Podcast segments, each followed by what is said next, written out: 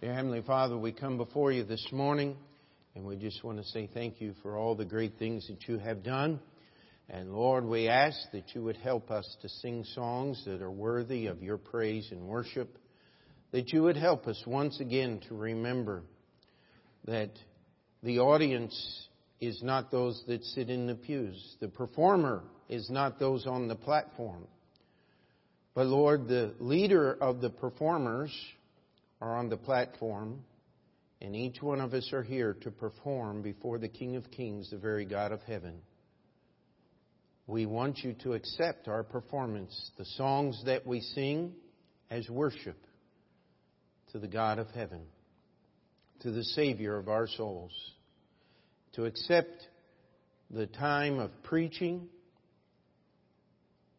the invitation, the offering. Lord, the greatest offering that we can give is a broken and contrite spirit, a surrender of our soul, a recognition of your great deity and power and direction in our lives, a surrender of our wills to you. Lord, we thank you that you allow us this opportunity to give back to you and help us to approach our singing. Lord, the preaching, the invitation, the offering with the awe and the humility that would make our worship acceptable in your sight. We pray that the time here would encourage us and strengthen us, that we may be able to live in that spirit throughout this coming week. In Jesus' name we pray. Amen. If you would, let's go to First Corinthians chapter one. First Corinthians chapter one today.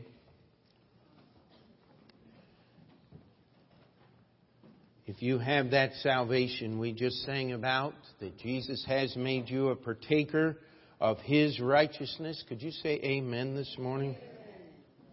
Well, maybe we had three or four there. Let's try that again. If you're saved this morning, could you say amen? Amen. And if you're not saved this morning, let me tell you something. You can get saved this morning.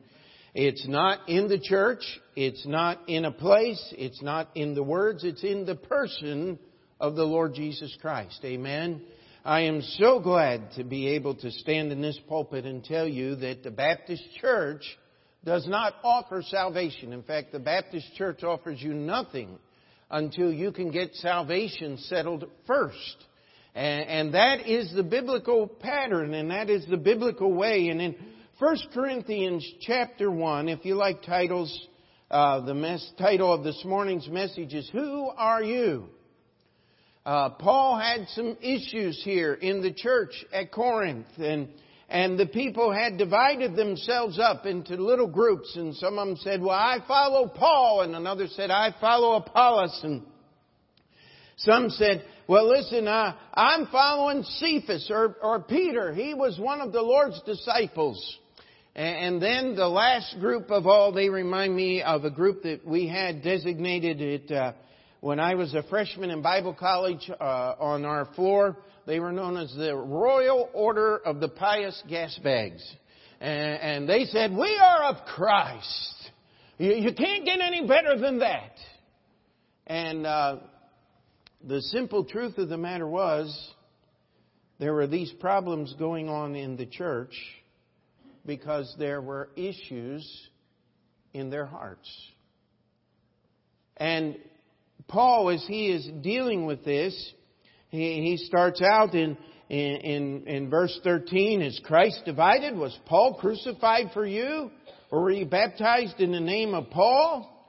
I thank God that I baptized none of you but Crispus and Gaius, lest any should say that I had baptized in my own name. And I baptized also the household of Stephanas. Besides, I know not whether I baptized any other. For Christ sent me not to baptize, but to preach the gospel. Not with wisdom of words, lest the cross of Christ should be made of none effect. For the preaching of the cross is to them that perish foolishness, but unto us which are saved, it is the power of God. How many of you have ever been called foolish for believing that Jesus Christ could take away your sins. I'll tell you what, I have on more than one occasion. I remember meeting a man in the subway several years ago, was passing out tracts, and he took one look at the tract and looked down at me most disdainfully and said, "Yeah, I used to believe this stuff. So I went to seminary, then I got an education," and being the very shy, thumb-sucking type of person I am, I said, "You didn't go to seminary, you went to cemetery." He didn't get it at first, and then he thought about it. I said, "Because everything you have is dead. There's only life in Jesus Christ." It wasn't too long before he was using profanity, and, and I said, "What kind of testimony is that?" And he looked and he says, "You're stupid, and your Bible is stupid, and I'm stupid." And I said, "I agree with that." And he looked and he thought what he said, and he just turned around and walked off. I'll tell you, you turn your back on what's written down in this book, and you are in mortal danger of eternal damnation. But you know what? Really doesn't make a lot of sense now, does it? Get up out of bed early Sunday morning. You know, a lot of churches, they have this idea that I get dressed up all week, so I come to church any way I want. You know what? I, I think if it's good enough to get dressed up to go get money, it'd be more important for us to dress up to worship God. Now, be careful. It's not a fashion show. It's not a display. It's how many feathers you can put in your hat, ladies, and how tailored your suit could be and shiny your shoes are. Hey, those, you know, the devil gets into everything. But if we'll just simply come to worship Christ, He'll, he'll work in our hearts and in our lives. And that's what Paul was trying to tell the Corinthians. He said, we're going to pick up, we're going to try to go through the rest of the chapter here this morning. He says, "For it is written, I will destroy the wisdom of the wise and will bring to nothing the understanding of the prudent. Where is the wise? Where is the scribe? Where is the disputer of this world? Hath not God made foolish the wisdom of this world? For after that in the wisdom of God, the world by wisdom knew not God. It pleased God by the foolishness of preaching to save them that believe. For the Jews require a sign, and the Greeks seek after wisdom. But we preach Christ, crucified, unto the Jews a stumbling block, and unto the Greeks foolishness. But unto them which are called, both Jews and Greeks, Christ, the power of God and the wisdom of God. Because the foolishness of God is wiser than men, and the weakness of God is stronger than men. For ye see your calling, brethren, how that not many wise men after the flesh, not many mighty, not many noble are called. But God hath chosen the foolish things of this world to confound the wise, and hath chosen the weak things of this world to confound the things which are mighty. And base things of this world, and things which are despised, hath God chosen, yea, the things which are not, to bring to naught things that are. That no flesh should glory in His presence, but of Him are ye in Christ Jesus, who of God is made unto us wisdom and righteousness and sanctification and redemption, that according as it is written, he that glorieth, let him glory in the Lord." Go back to verse twenty-two. "For the Jews require a sign, and the Greeks seek after wisdom." And that's where I got the idea here. Is the question, who are you? Where, where do you fit in this division? Paul divides literally the entire world up into three groups of people here. The Jew, the Greek, and the saved. Now, the saved, if we read again in, in, in verse twenty-four, it said, "But unto them which are called, both Jews and Greeks." So, see, you start out in one of those two categories, and then you can move to the called or the saved category. Uh, but Paul is trying to help us see something here. And so, uh, please don't misunderstand the sermon of this morning. We're not casting aspersion upon any group of people. These are groups of people that lived whose characteristics Paul is using to help us understand where we came from and where we need to go to get saved. First, he talked about the Jews. He said the Jews require a sign. Now, how many times during Jesus' ministry did someone come to him and say, "Show us a sign"? How many of you remember the story of Zacharias as he was standing by the golden altar of incense and saw Gabriel standing on the right hand and told him that he was going to receive a son? And he said, "Show me a sign that thou talkest with me." And we look at that and we say, "That's ridiculous. He's standing right there talking." Well, how many times have you said, "Am I dreaming? Is this really happening?" I'll tell you, Wednesday night, I was standing there going, "Wow, is, is this really happening?" I mean, we raised, for those that don't know yet, we raised over one hundred thousand dollars for the church in Brooklyn Wednesday night at the Home Missions Conference at Heartland Baptist Bible College. In the evening service, Southwest Baptist Church in Oklahoma City. And, and uh, I'll tell you, it, it's just a, a miracle that God did. And, and you just stand there going, "Wow, is this really, really happening?" Yeah, it is. You know what? God is better than imagination. Amen. Uh, you can't dream things up this good. And the Lord is interested in His church. But this idea of requiring a sign, I, I, I want proof. I've had people say, "I just wish I could hear God speak from heaven, and then then I would know that it was true." Uh, uh, one of the old uh, bluegrass gospel songs said, uh, "I didn't believe Jesus until I saw Him standing there at my bed." Well, you didn't see Jesus standing there. Uh, it may have been leftover anchovies on your pizza or something along those lines, but you, you didn't see Jesus standing there. The Bible tells us very clearly in Luke chapter sixteen. How many of you remember the rich, the rich man and Lazarus? And the rich man was in hell, and he called to Moses and said, "Would you send Lazarus to talk to my brothers?" Moses said, or Abraham, I'm sorry. Abraham said, "You have Moses and the prophets."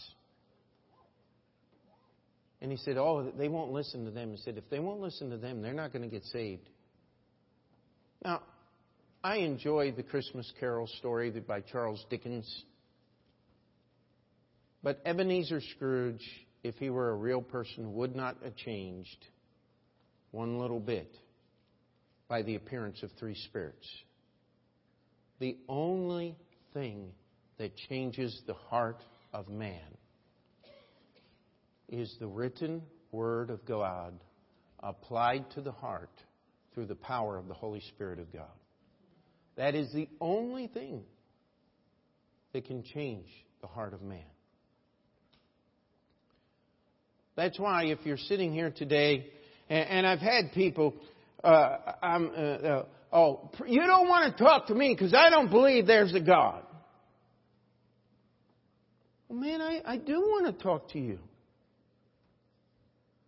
Somebody that dumb needs help. Amen? I'm not trying to be ridiculous. I'm not trying to be mean. But someone who can look up into the sky at night and deny the existence of God There, there's just something that ain't working up there. Someone who can say, oh, mankind will solve their own problems without God. Where, where do you get that kind of foolishness? My favorite little line is, it doesn't come by accident. Somebody had to help you. It, it takes years of education. Why do you think they start in kindergarten now with little books like Heather Has Two Mommies? Uh, so that they can begin the process of breaking down truth and brainwashing our little children. I'll, I'll tell you, the, the cure for that is very simple. Keep them home. Educate them yourself. You say, oh, that's so much work. Yeah, it is. But it's a whole lot less work than trying to unteach all the garbage that they've been taught. That's a whole other sermon. But I, I want you to understand something. You see, the Jews were requiring a sign. How many of you remember what Jesus said to those in John chapter six after Jesus had fed the five thousand? And they came to Him and they met Him the next day on the other side of the sea. And they said, we want you to feed us. And Jesus said, listen, you're just seeking the food that perishes. You need to seek the food that doesn't perish. And He said, well, show us a sign. Well, wait a minute. He just fed five thousand people with a lunch. Would you, would you require any more of a sign than that? He had gotten across the Sea of Galilee without a boat. They knew that. Read the story there. How do you get across a five-mile-wide lake without a boat? By the way, airplanes and hot air balloons and all those things hadn't been invented. And jetpacks are still part of uh, comic books. So, I mean... Uh, Jesus did not get across the lake by ordinary means. They knew that. They said, how did you come hither? We didn't see you getting in any of the boats. You weren't in any of our boats. You weren't in the disciples' boat. How'd you get here? Jesus never answered their question. You know why? Because it wouldn't have done any good anyway. You ever tried to prove something to somebody that didn't want to accept what you were trying to prove to them? How many of you ever been there?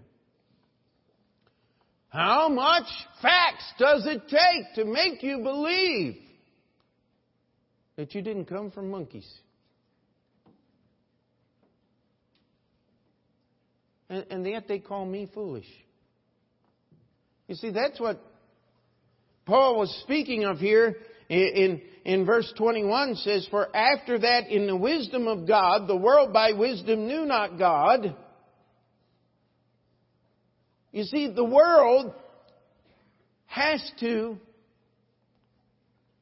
believe that they're smart. You ever met anybody that just woke up and said, uh, well, I know I'm dumb, I know I don't understand anything, and I don't care. Have you ever met anybody like that? I don't think so.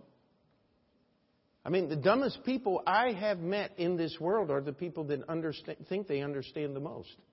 We'll get to that in a minute when we start talking about seeking after wisdom. But this whole idea of proving Jesus Himself is the proof. What did Jesus tell the disciples of John? He says, go tell John what you've seen. How that the blind see and the lame walk and the dead are raised. And tell him, blessed is he that's not offended in me. You know, Jesus doesn't choose to do things your way. And for that, we could all say, amen. He, he does things His way. And, and He does not prove to us. But it says that to the Jews, it's a stumbling block. Now, a stumbling block is simply an obstacle in the way that you're walking. How many of you have ever been out walking in the woods? And all of a sudden you find yourself reaching out, grabbing for anything that you can hold on to. And you look down, there's a big old rock just sticking out of the middle of the trail. Has anybody else ever had that happen?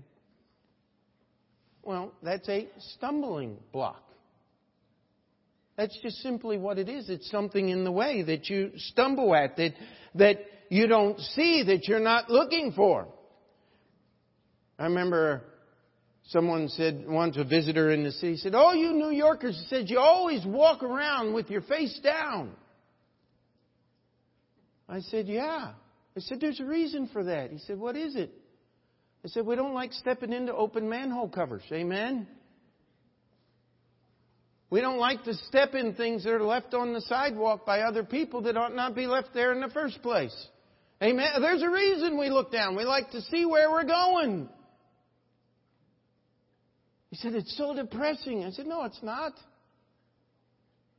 If you don't do that," I said, "you're going to end up in one of them open manhole covers." I said, "You better, you know, I'm going back to wherever it was he was going. I, just leave your offering." Amen? No.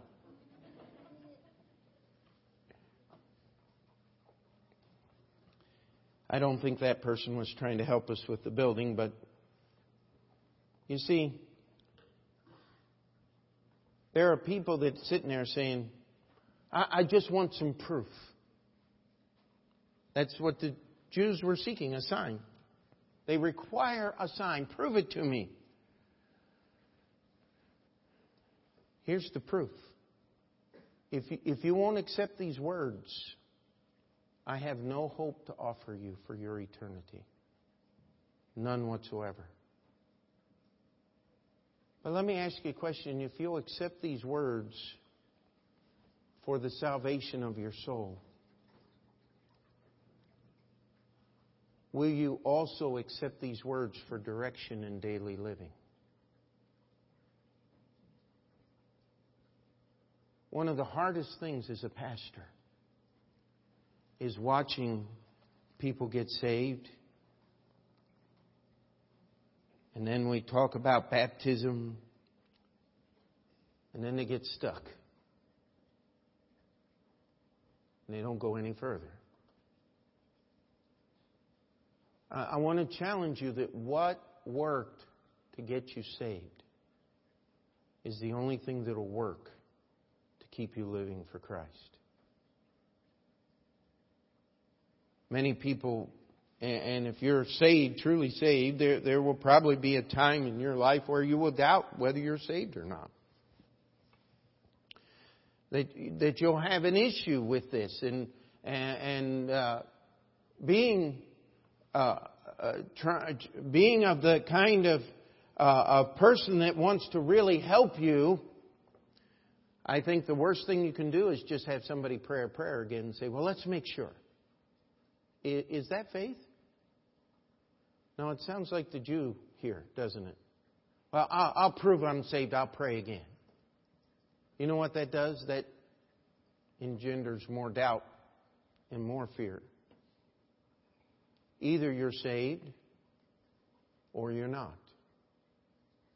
If you're saved, you're saved because you believed what this book said.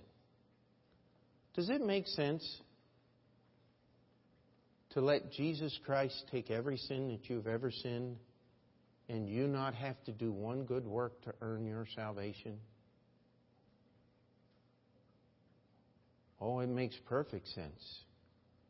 Because if God let the work of salvation rest even one percent upon your works and what you do, your entire life effort would be well spent in trying to get rid of, eradicate that one percent that was left on you so that you could have a surety of a home in heaven. Would you agree with me on that statement?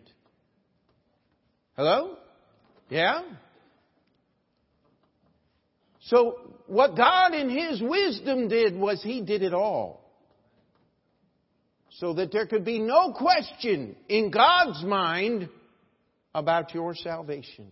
That there should be no issue when the accuser of the brethren shows up with your name and a list of things that you have done.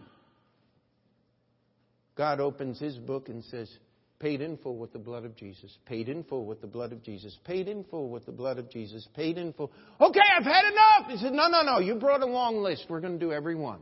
Paid in full with the blood of Jesus. Paid in full. Every one. You see, the wisdom of God tells us that the only way we can get saved is by believing on the Lord Jesus Christ. There's no sign. There's no proof. Every time I deal with a person about their salvation, if it's at all possible, I say, now listen, you need to understand something. The words you say don't save you. It's not a magical prayer. The sinner's prayer is not another bead on your rosary chain. It's not another bead on your worry beads. If you belong to that religion, whatever it is that has worry beads, but I know somebody does. What it simply is, is your heart calling unto God. And I say, I can give you the words to say, but you have to say them from your heart to God. And after they pray and admit that they're a sinner and they can't save themselves and they confess the Lord Jesus and believe that He rose again from the dead, they ask God to save them, and we say amen, and they look up and they said, are you saved? And yeah. Well, how do you know that? Uh, it just feels different. No. No, feeling doesn't. Let me tell you, if Jesus saves you, you ought to feel something. Amen. But that's not what saves you. Did you do what the Bible says? Well, yeah. Well, see, that's how you know you're saved. Because the Bible says that if thou shalt confess with thy mouth the Lord Jesus and shalt believe in thine heart that God hath raised Him from the dead. What does the last phrase of that verse say? Thou shalt be saved. Do you believe what the Bible says?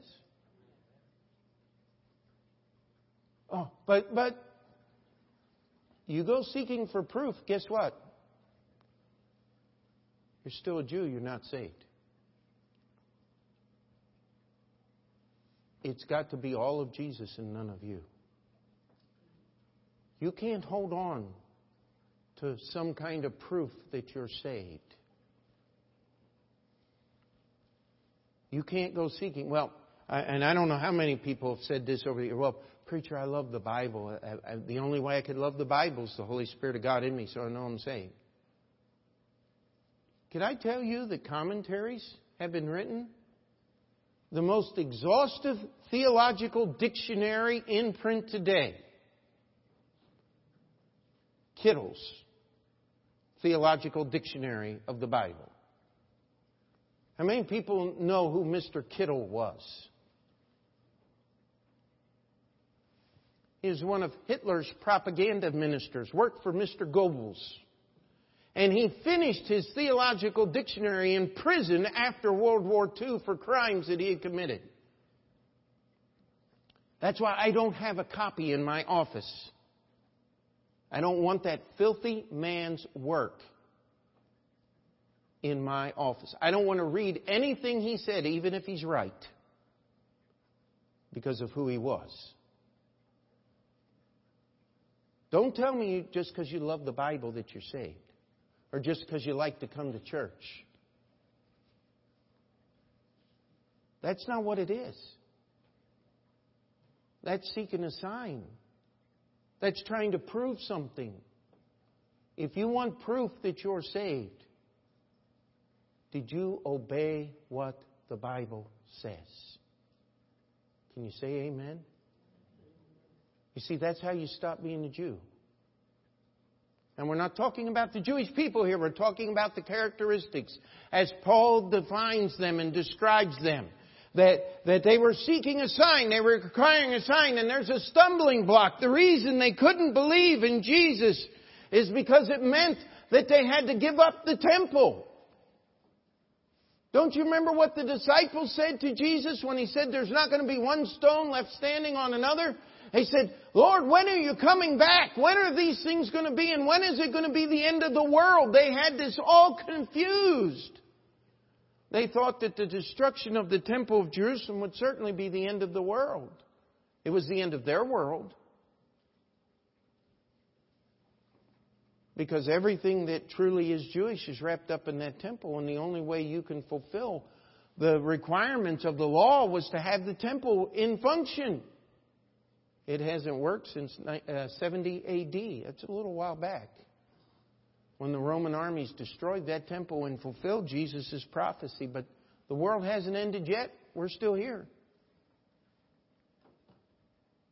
People say, oh, the signs of the times.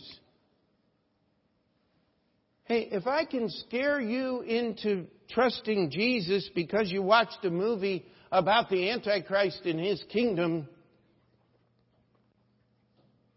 how saved are you? If you're not afraid of who Jesus is and the power that He has to give you salvation and to condemn your soul to hell forever, why would you be more afraid of some crazy movie about the end of the world? See, the Jews, they require a sign. They're always looking for some kind of proof. And you don't have to be a, a physical descendant of Abraham to meet this criteria. We have many of them today. And, and they just get to a point to where they stumble and they stop and they say, I can't go any further. I just can't get there from here. Well, there's only one way to get that stumbling block out of the way.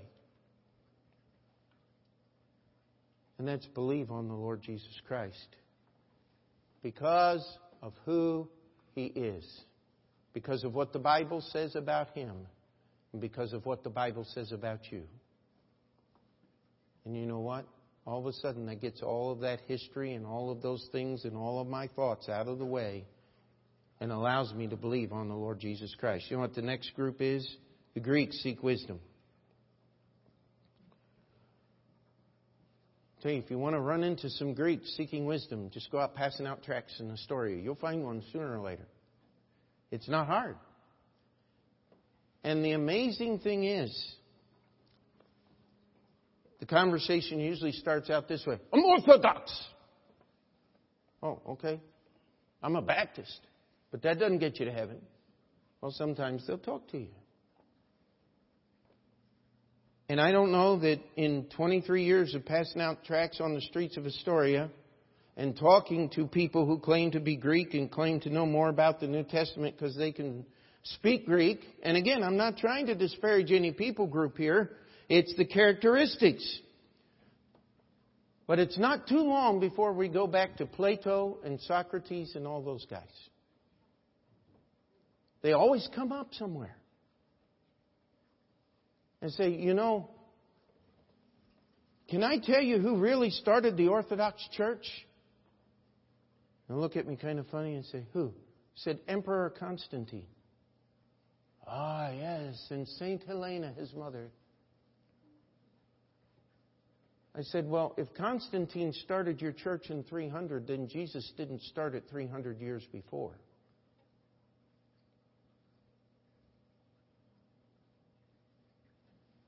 Couldn't have. There's no connection there.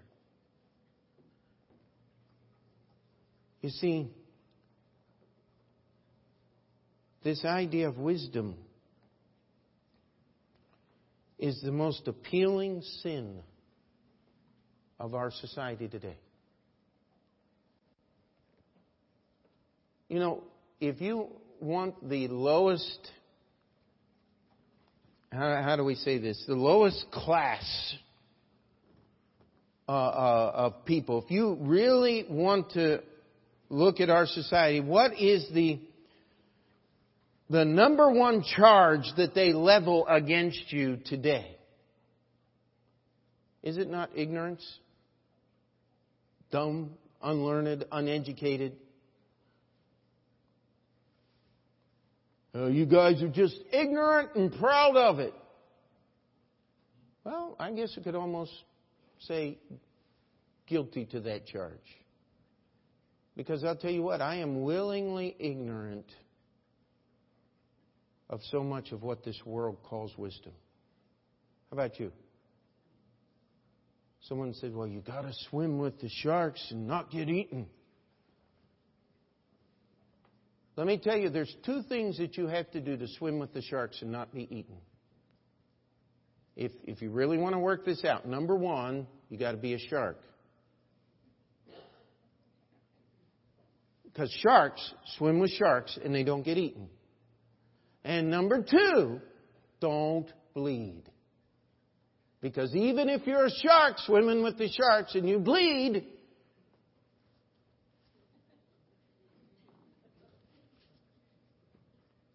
now, if you can fulfill those two requirements, be my guest.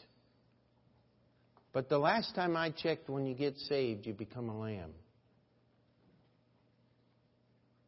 Lambs don't swim with the sharks and not become dinner or breakfast or late night. It just depends on what time of the day. You're going to go. You're going to disappear, at least parts of you. It's not a pleasant thought. He said, I send you as sheep among wolves. What do wolves do with sheep? Well, same thing sharks would if you put them in the pool. I mean, it just... You say, but, but am I supposed to be eaten? No, the, read Romans chapter eight and all these things. We are more than conquerors through Him that loved us. I'm not here to compete with the world. There are far better musicians out there than there are in here. We're not here to compete with them.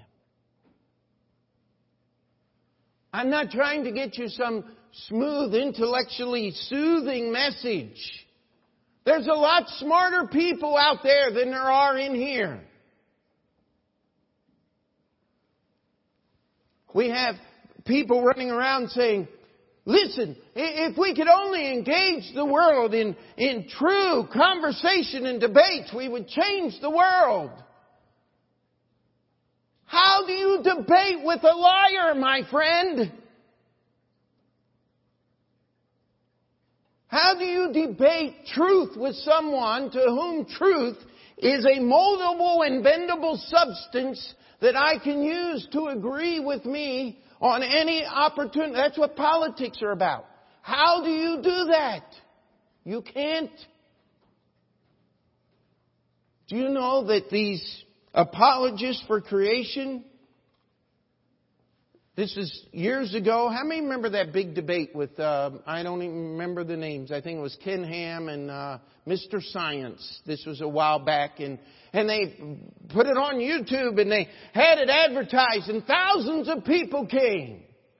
And I remember some people in our church, Pastor, are you going to watch that? No. Isn't that important? Aren't you going to pray for, for, for Mister Ham that he'll do good? No.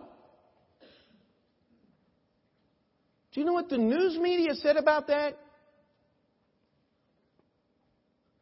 They said the people that came in convinced that creation was true left convinced creation is true.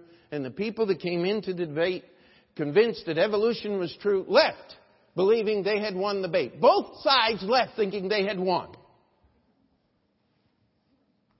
Now, if that is not foolishness, you tell me what is.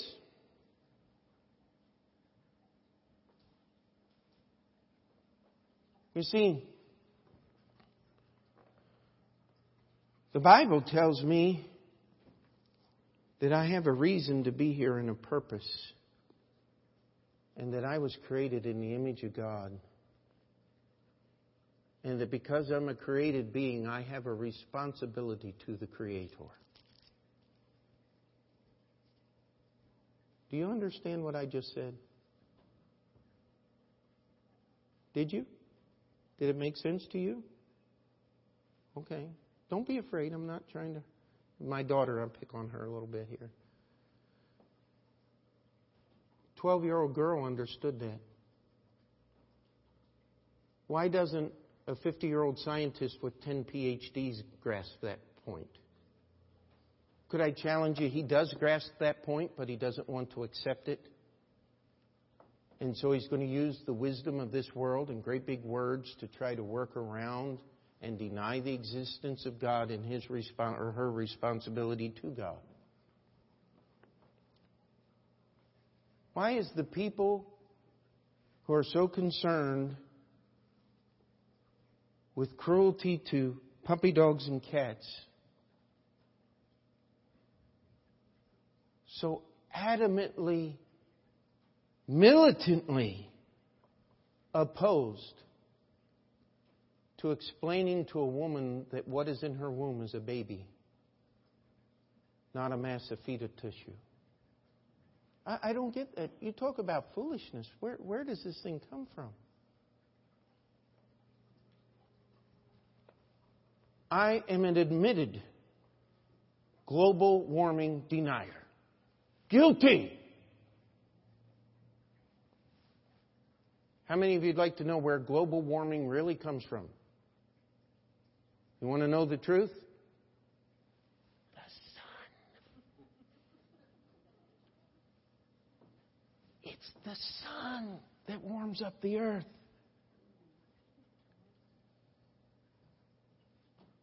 And what would you be if the sun didn't warm up the earth? A people sickle.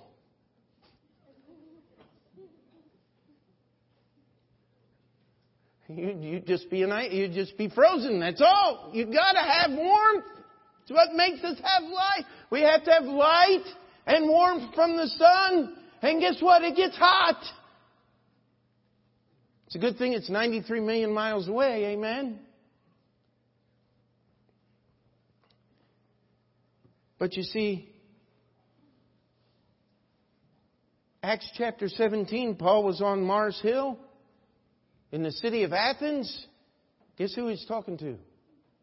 The most learned Greeks in the world at his day. That's probably why he used this in Corinthians, the, the term Greeks. And of course, the Corinthians were Greeks as well. He's writing to a Greek church. And what did they say when he spoke to them about all of the things in the Bible? He said, "We'll hear thee again on this matter." I've got to, got to think about that a little bit. Do you know you can die and go to hell thinking about the crucifixion and resurrection of Jesus Christ?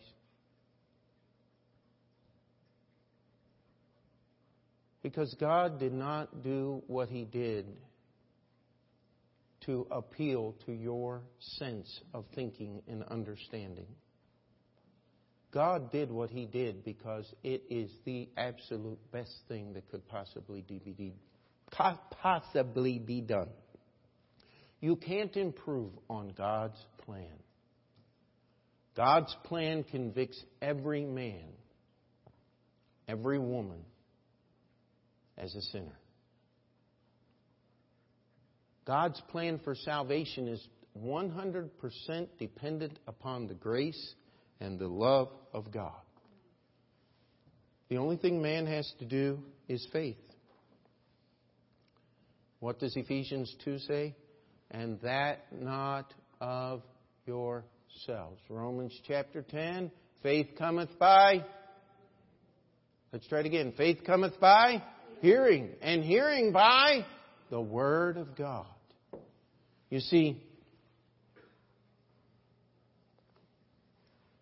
here's what it says. Verse twenty-six, for ye see your calling, brethren, how that not many wise men after the flesh, not many mighty, Not many noble are caused, called. You know, Paul was uh, not being flattering here when he was addressing the Corinthians. He said, look around you. He said, there aren't very many high I Qs in the Corinthian church.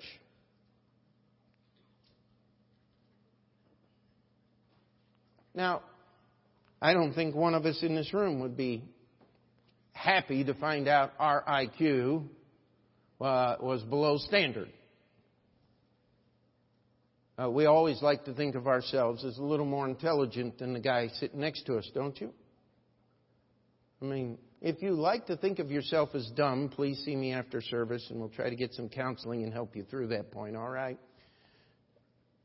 There's nothing good in self-deprecation. Because that's just backwards pride. But there's something intrinsically good about honesty. Not many noble, not many mighty. You know why? Because verse twenty-seven, God hath chosen the foolish things of this world to confound the wise. He hath chosen the weak things of this world to confound the things which are mighty, and the base things of this world, which are despised, hath God chosen, yea, and the things which are not, to bring to naught things that are are. Verse twenty-nine, and this is the key to the gospel, that no flesh should glory in His presence.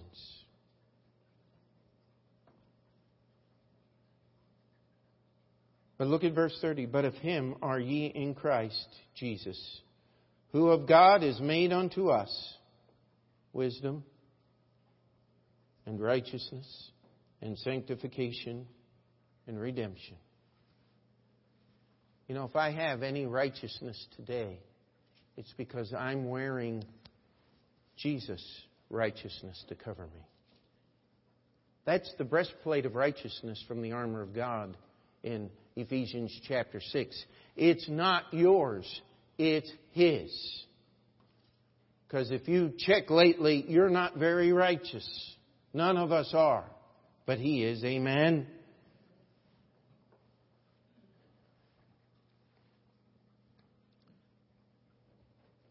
You, you want wisdom? You know, I've, I've talked to many people, and I, I finally, someone said, uh, aren't you afraid of gray hair and getting older? No, I embrace it. I, I'm, I'm looking forward to that. You get a little gray hair, and people have to listen to you. Amen? But I, I've been around long enough. And it's fun to watch the mouth of these kids at the, uh, at the Home Missions Conference. Hey, yeah. Uh, we're talking and just going back and forth about different things. And, and they'll say, I'll say, well, when did you graduate? And they'll say, well, uh, five years ago. And the Lord uses. By the way, how long have you been in New York City? Oh, twenty-three years ago. When, uh, oh, when did you graduate? Uh, well, in this May, it'd be thirty years ago I graduated Bible college. You weren't even born yet, kid. I, I enjoy that. Because I've learned, and I can tell you by experience, I've seen so many people over the years say, well, we've got this thing down, and if we could just get this, every person in this room to tell every person in this room who would tell every person that they know, one person every day, we could win the whole world in thirty-two days. Well, that's true. But has it ever happened? No. Is it ever going to happen? No. Because Jesus said, straight is the gate and narrow is the way which leadeth unto life, and few there be that find it. But I don't want to give anybody on the Broadway an excuse for being there. Amen?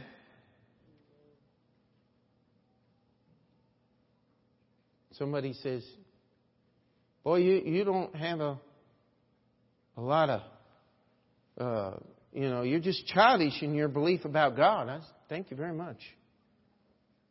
I, I appreciate that. I remember trying, trying to explain to one of the preachers there at Southwest. He was saying, wow, what's going on with this building? I said, well, here's what we did here, and here's what we did here, and here's what... He said, wow, you got a lot of, a lot of wisdom on this. I said, oh, no, we don't. I said, there was no time to think at all. It was just the Lord guiding us each step of the way, bringing things to mind and helping us. It's, it's not about us. It's about Jesus Christ. You know, there's part of me that feels a little guilty. I mean, they gave almost a quarter of the entire offering raised that week to North Brooklyn Baptist Church. That's that puts a burden on me. But I'll, I'll tell you this. It tells me how much God is interested in saving that old church. Because people were excited about the giving. It tells me that God is interested in doing a work. So that He can get some glory. Now we get to be a part of that. But you know, every one of us wants to think that we know and understand things. And it's, it's just time to pull in our horns and surrender to the Lord Jesus Christ. Because everybody here in this church, if we're going to see this going, let me just put it out very simply. Everybody here that is assembled this morning is going to have to pull some extra weight if we're going to make this thing happen. Because it takes a tremendous amount of time and effort on my part to keep things going over there. And that means people here are going to have to do more. How do you do more? Well, the best way is to get direction and follow it. Amen? Visitation. It's just being faithful in the services. Is, you see... It's that no flesh should glory in His presence.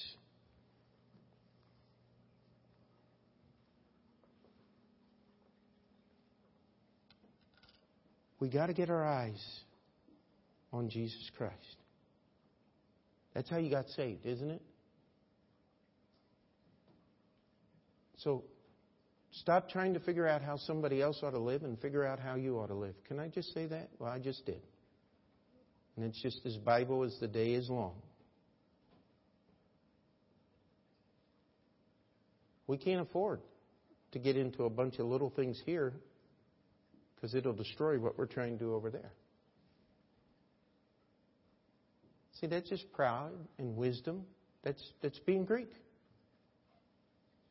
And we can't be Greek. And when somebody gets saved and they're stumbling along and let's not be Jews and start seeking proof. Let's get with Jesus and pray. You say amen to that? Let's be a group of saved sinners that have given up on trying to figure things out, and given up on trying to understand everything that's going on, and try to walk with Jesus today. So that when the Lord looks down here, He says, wow, the only one that can take credit for what's going on at Open Door Bible Baptist Church is me. That is true worship. That is what faith should do in your life. That is what God wants to accomplish. Not only at Church in Corinth, but at Open Door Bible Baptist Church in Astoria. And at North Brooklyn Baptist Church. And at the Union Baptist Church. And all God's people said, let's pray. Dear Heavenly Father, we come before you today. Lord, I just pray that the Holy Spirit would have an opportunity to take this message and apply it to each of our hearts. There is not a living person in this room that does not need what this message had in it today. But Lord, our heart and our human nature and our willful pride would like to get in there and twist this message and try to make things that were never said, points that were never made, so that they can have something to be offended about. Lord, we pray that the Holy Spirit would protect us from such attitudes and hearts. And Lord, we would let the, the sword of the Spirit point inward today and remove that which hindered us from being that weak, base, an unwise thing that you would choose to confound the wisdom of this world. We pray that there would be glory in your presence over what you have done here. In Jesus' name, amen. Let's stand for the invitation.